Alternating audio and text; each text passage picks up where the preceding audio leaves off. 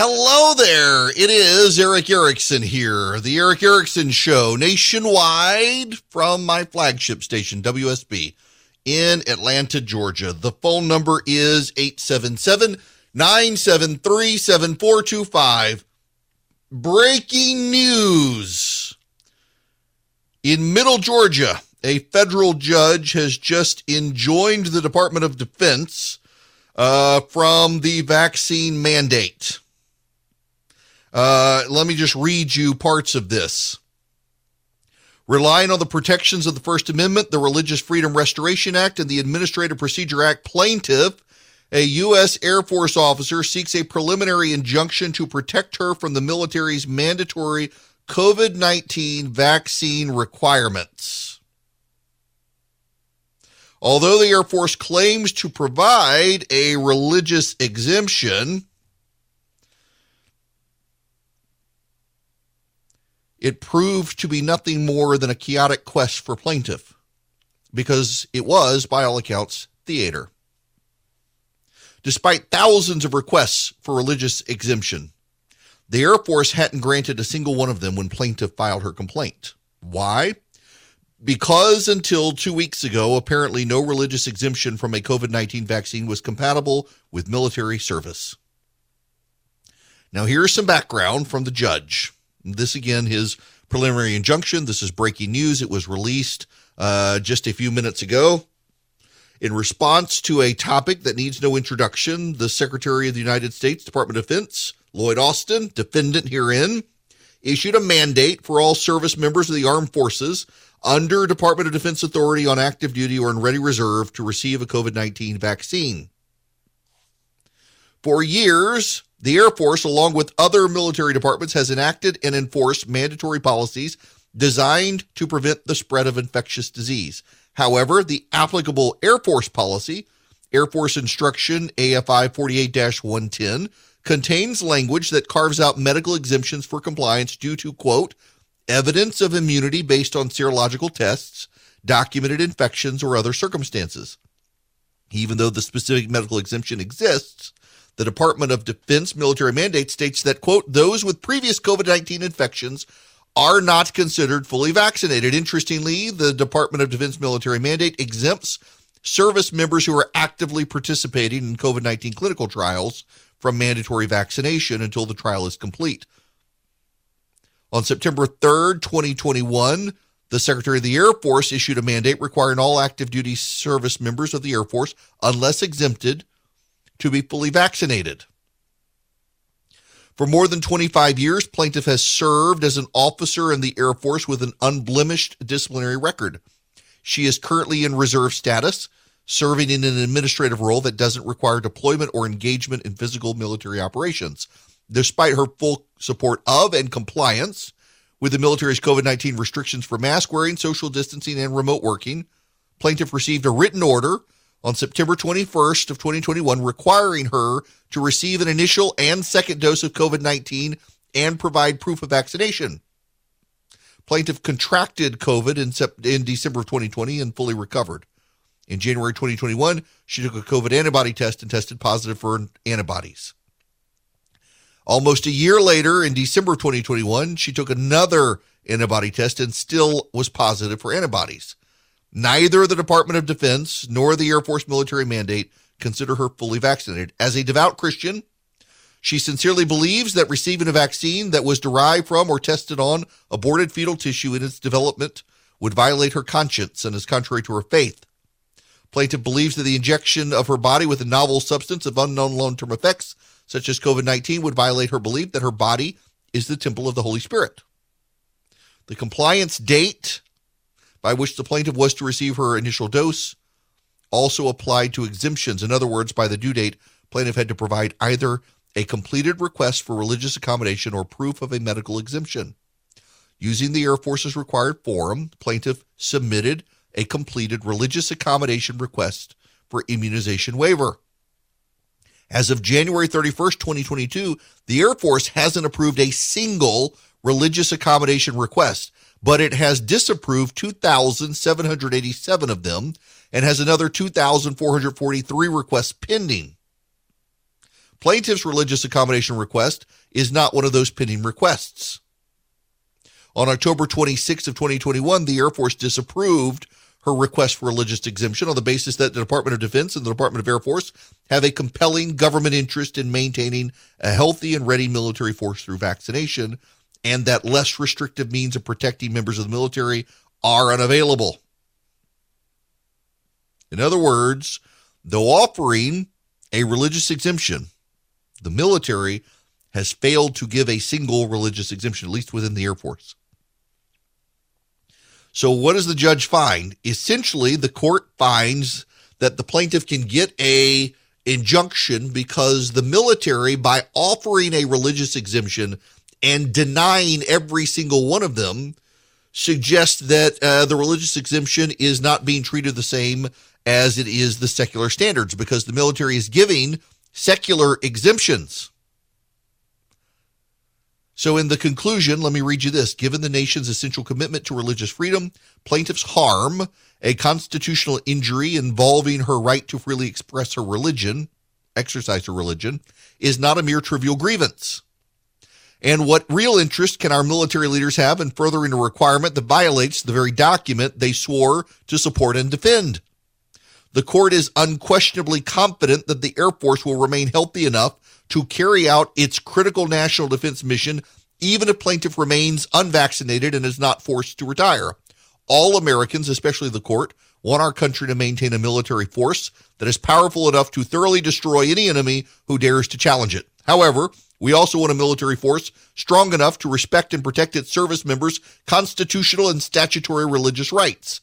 This ruling ensures our armed services continue to accomplish both. For this reason, the court grants the motion for preliminary injunction. Defendants are enjoined from enforcing the Department of Defense military mandate, the Air Force military mandate, and the Air Force military order.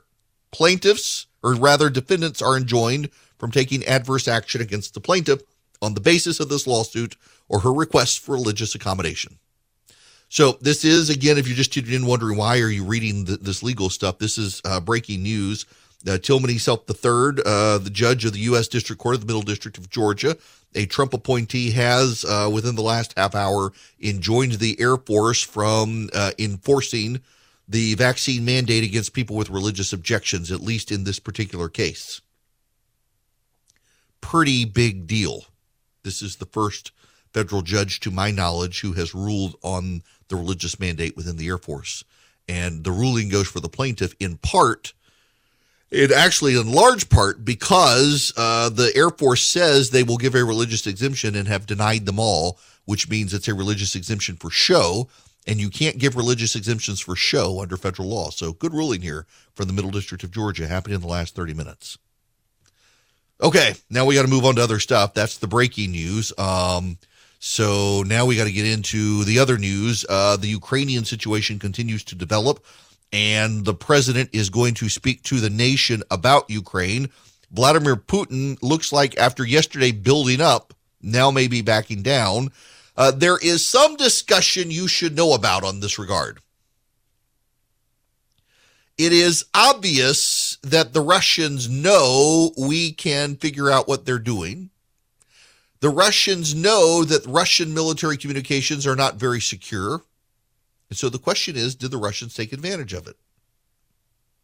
Yesterday, I broke in with the breaking news confirmed by the White House itself and, and covered by C B S, C N N, and other outlets, that the Ukrainian president advised Ukrainians that the Russians were expected to invade tomorrow. This came after U S spy flights over military, Russian military formations showed they had moved into attack position. They had moved rocket launchers and missile launchers into position to attack and had arranged their troops in a position to storm Ukraine. So word went out. Ukraine, Ukraine's president told his people to expect an invasion on Wednesday. And then suddenly the Russians changed formation again and looked like they're backing down and pulling troops out.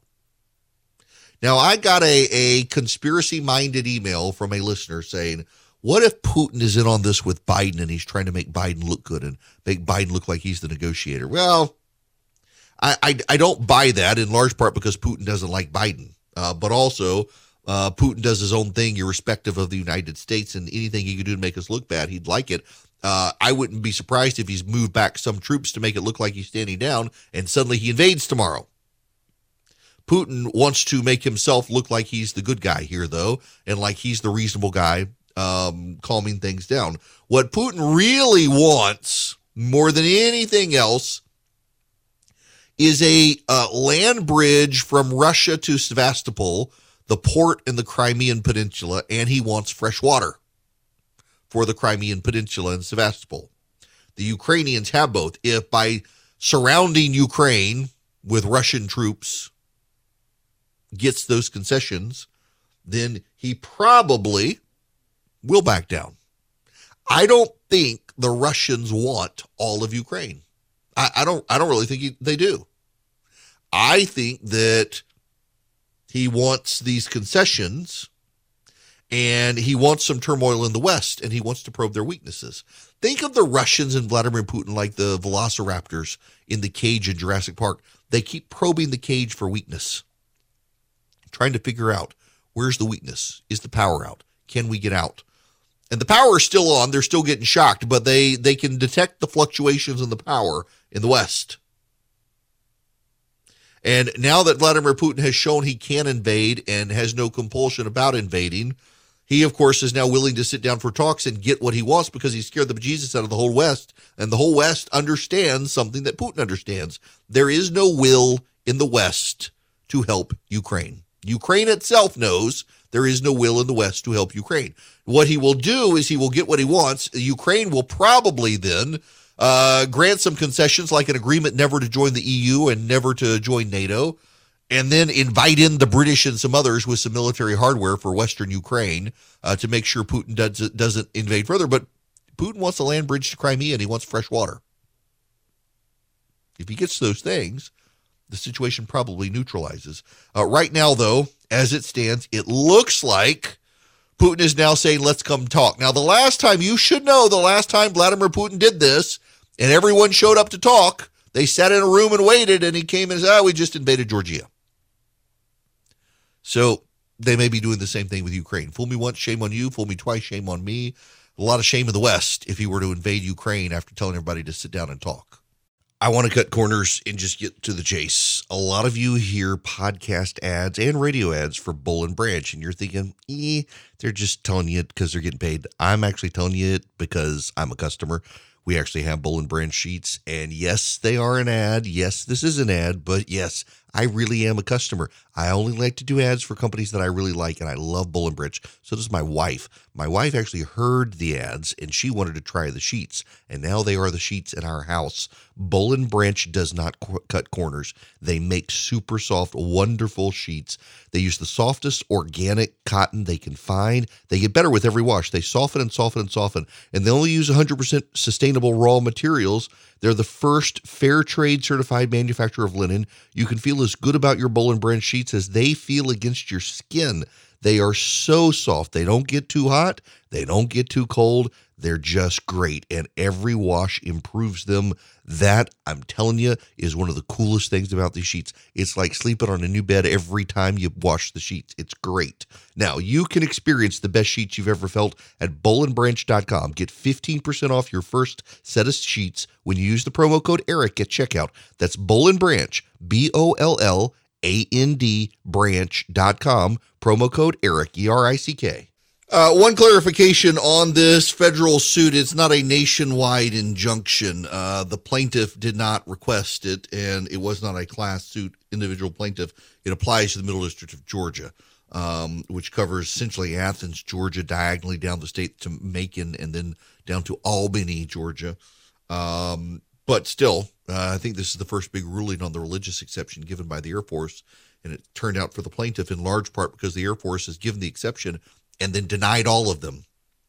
All right, we got a we got a whole lot of other stuff uh, we got to talk about, and I'm behind. We've had so much breaking news and stuff, including, have you heard about this A T F Valentine's tweet? This is an actual tweet from the uh, Alcohol, Tobacco, and Firearms, A T F. Valentine's Day can still be fun even if you broke up. Do you have information about a former or current partner involved in illegal gun activity? Let us know, and we can make sure it's a Valentine's Day to remember. In other words, do you have someone you wish to throw in jail? Do you have someone you wish to punish? The A T F will help you. What, what a ridiculous thing to do on Valentine's Day from the government. Shouldn't the government have, have better things to do? I, I, I, I honestly, genuinely, truly believe the government needs to, the president, the president, and, and probably not this president, but some president somewhere needs to spend some time just fixing the government. The C D C doesn't work. The A T F doesn't work. The F B I doesn't work. The C I A doesn't work. The F D A doesn't work. Can someone just fix the bureaucracy? You know, I say repeatedly that small surrenders re- lead to big wars. Small screw-ups lead to big screw-ups. And our federal government continues to engage in a series of small screw-ups that are becoming big screw-ups. And that's the problem. Uh, that's, that's, I mean, the government just, it's dysfunctional. And in that dysfunction, people are losing faith in government. It's like, it's like uh, the media and journalism. People are losing faith in the media. And he's, uh, the people are leaving, losing faith in the media in large part because the media doesn't exercise any humility and self-reflection. The media keeps making mistakes. And then instead of fixing those mistakes, says, well, I mean, look at Joe Rogan over there. We we got whole bureaus of fact checkers. Look at him. Well, people are looking to Joe Rogan as someone they trust because Joe Rogan exercises the humility that the media does not. Joe Rogan's willing to have on Robert Malone, but also Sanjay Gupta. The media tries to control a narrative. Rogan just wants to have conversations. It matters greatly. Uh, and the media doesn't seem to be self-reflective of this. And by the way, by the way, when you say it, when when you say the media, they come up, well, what do you mean the media? Are you talking about Fox News? Fox News is the biggest player. Are you talking about them? You know exactly who I'm talking about. That you can't even accept and acknowledge that is proof of my point that you lack the humility and self-reflection to improve people's trust in the National Press Corps and the media. It's very disappointing, and in large part it's disappointing because I actually think that a free country and a free society needs a free press, but you're not going to really get a free press when the press is held hostage to ideologues within. You're not going to get free, fair, and honest conversations. You're just not, and I think we need them. I think we need the government fixed. I mean, fix the post office, fix the bureaucracy. The when the Roman Empire was having all the fighting with the emperors, the empire maintained its stability because the bureaucracy itself was competent and kept things going. Our bureaucracy is no longer competent and couldn't keep things going if the politicians went away. That's a real problem. In Rome, the taxes kept being collected by the tax collectors, and the bureaucracy kept carrying out the orders of the emperor and building the Roman Empire, even as the emperors were killing each other. That wouldn't happen here right now. We got to fix our bureaucracy. Those small things matter greatly in the long run. All right, when we come back, uh, the crazy B L M guy who tried to kill a mayor, mayoral candidate. Hello there. It is Eric Erickson here. The phone number is eight seven seven, nine seven, E R I C, eight seven seven, nine seven three, seven four two five. Sarah Palin has lost her case against the New York Times. I was interested to see how this went and was not surprised the judge threw it out. What I was surprised by is the judge didn't throw it out until he had sent the case to the jury. Malice means something in the law, and I am not in the camp that thinks we need to weaken the First Amendment and public figure suing. I, I do think the New York Times uh, screwed up. Uh, the question was, was there malice? And there was not malice. Uh, what there was was extreme ignorance about the other side. And you got to follow me here on this situation. Under the libel slander standard, If I defame you, if I say something about you that is not true, you can sue me if you're a private citizen. So if I say person X actually throws puppies in a blender and I have seen him do it, and I say it on radio, you can come for me with your lawyers. However, if you are a famous person, you cannot, unless you can show that I prove I, I said so with malice. And that is a very hard standard to prove. There was a case one time in Washington, D C, I believe it was Carol Burnett. And a tabloid accused Carol Burnett of being fall down drunk. Uh, let me see if I can find this. Carol Burnett, uh, lawsuit slander. Uh, yep, Burnett versus National Enquirer. Um, and the New York Times, or, or rather in, in the Carol Burnett case, they wound up, I believe, settling for about two hundred thousand dollars. And the reason being is because Carol Burnett was a passionate, passionate champion. I shouldn't say was. She still is. She's still alive. Passionate uh, champion of uh, anti-alcoholism. She campaigns against alcoholism. She encourages treatment.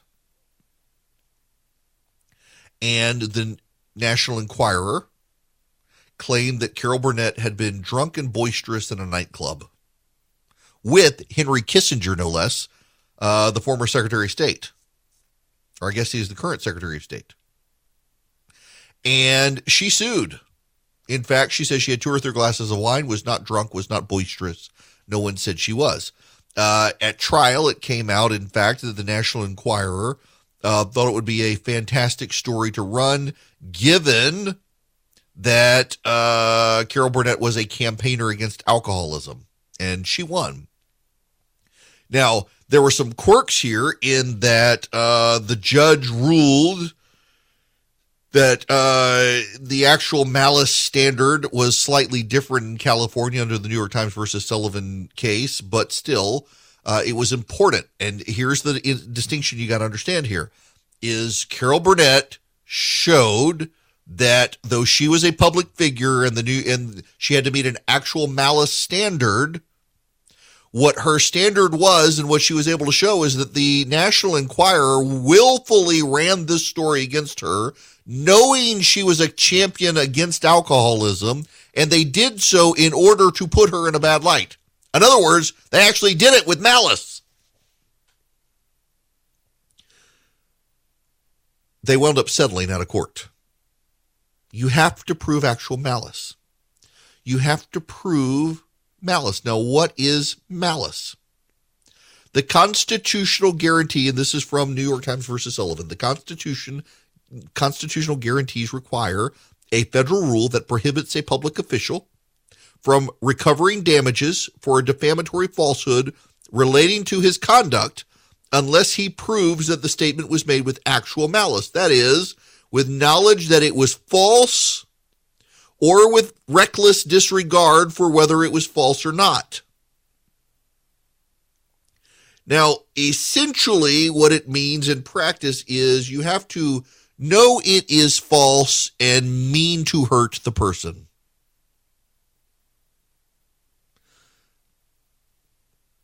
That's your background.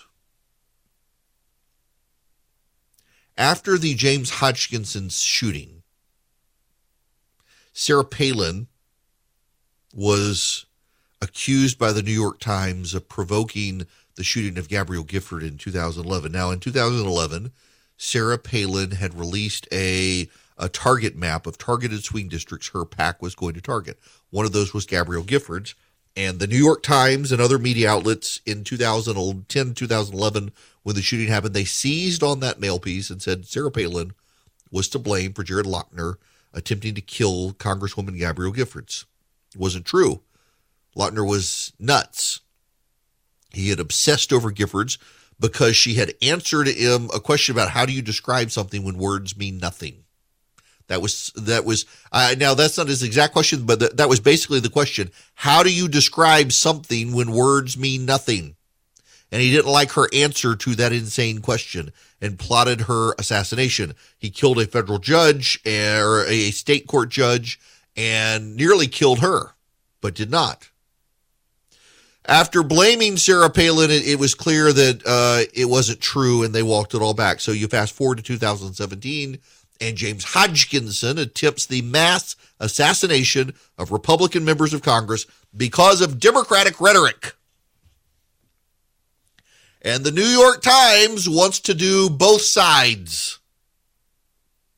So, well, if we're going to blame Democrats for saying that Republicans are going to kill people with their health care reform, we need to find an example of Republican rhetoric killing somebody, trying to kill somebody, and they used Sarah Palin. The New York Times itself had fact-checked the story and debunked it.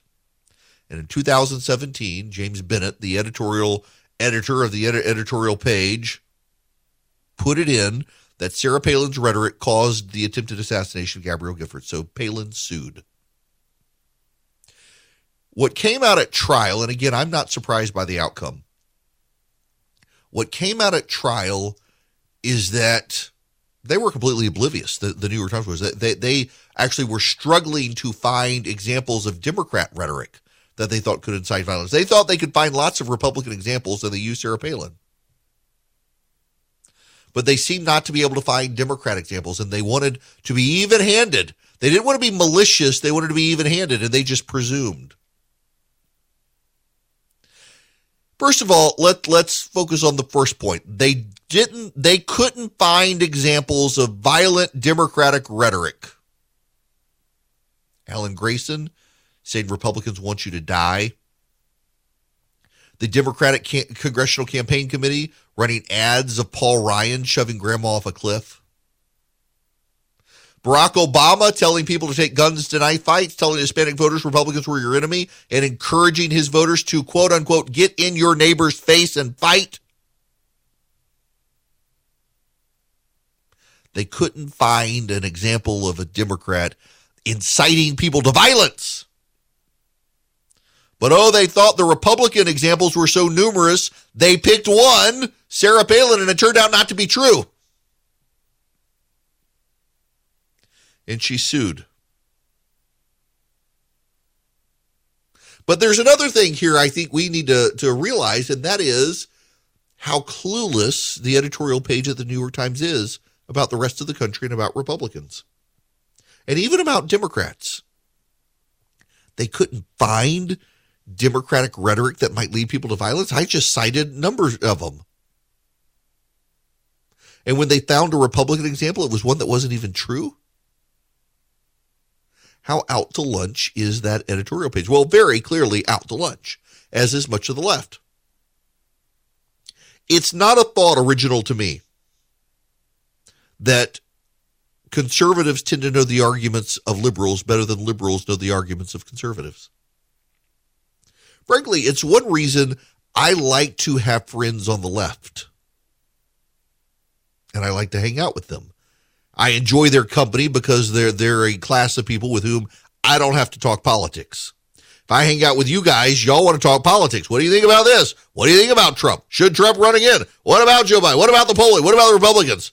Democrats, I don't have to talk about politics with them because we're not going to agree on anything. But if we ever do have conversations about our views and policies, I think it's very helpful that I can explain to them our side.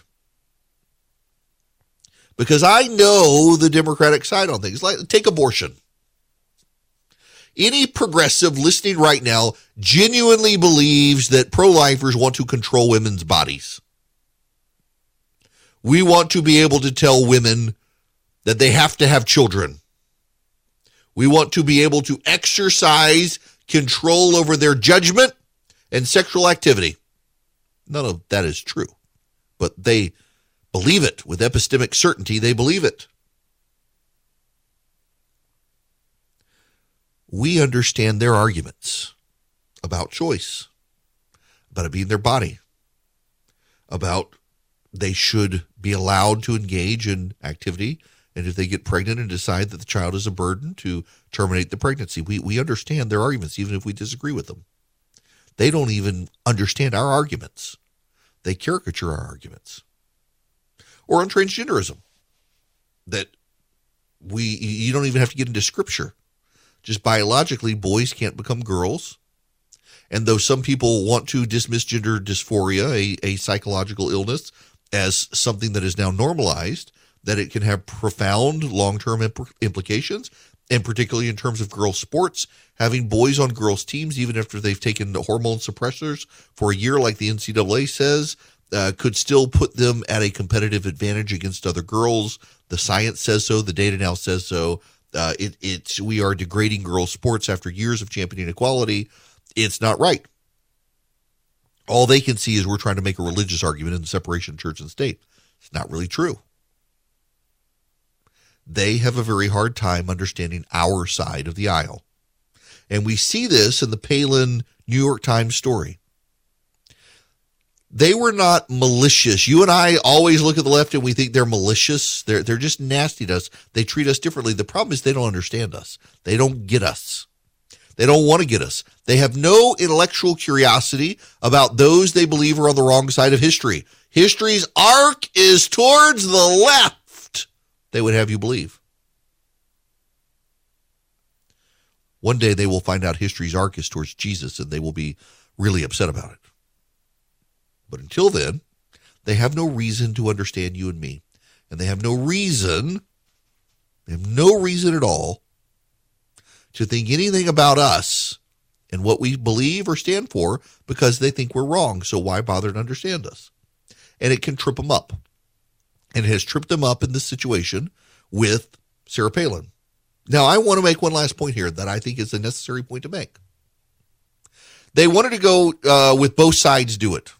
And they struggled to find Democratic examples.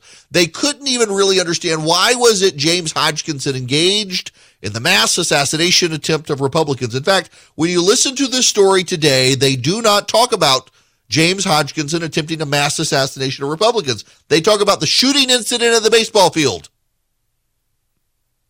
They talk about Steve Scalise. They don't talk about the other Republicans who were shot. They try to minimize it because he was a Bernie Sanders supporter. I remember when this happened. I was on C N N during the Gabrielle Giffords days. We spent a week or more discussing that. People piling on the right saying it was our rhetoric.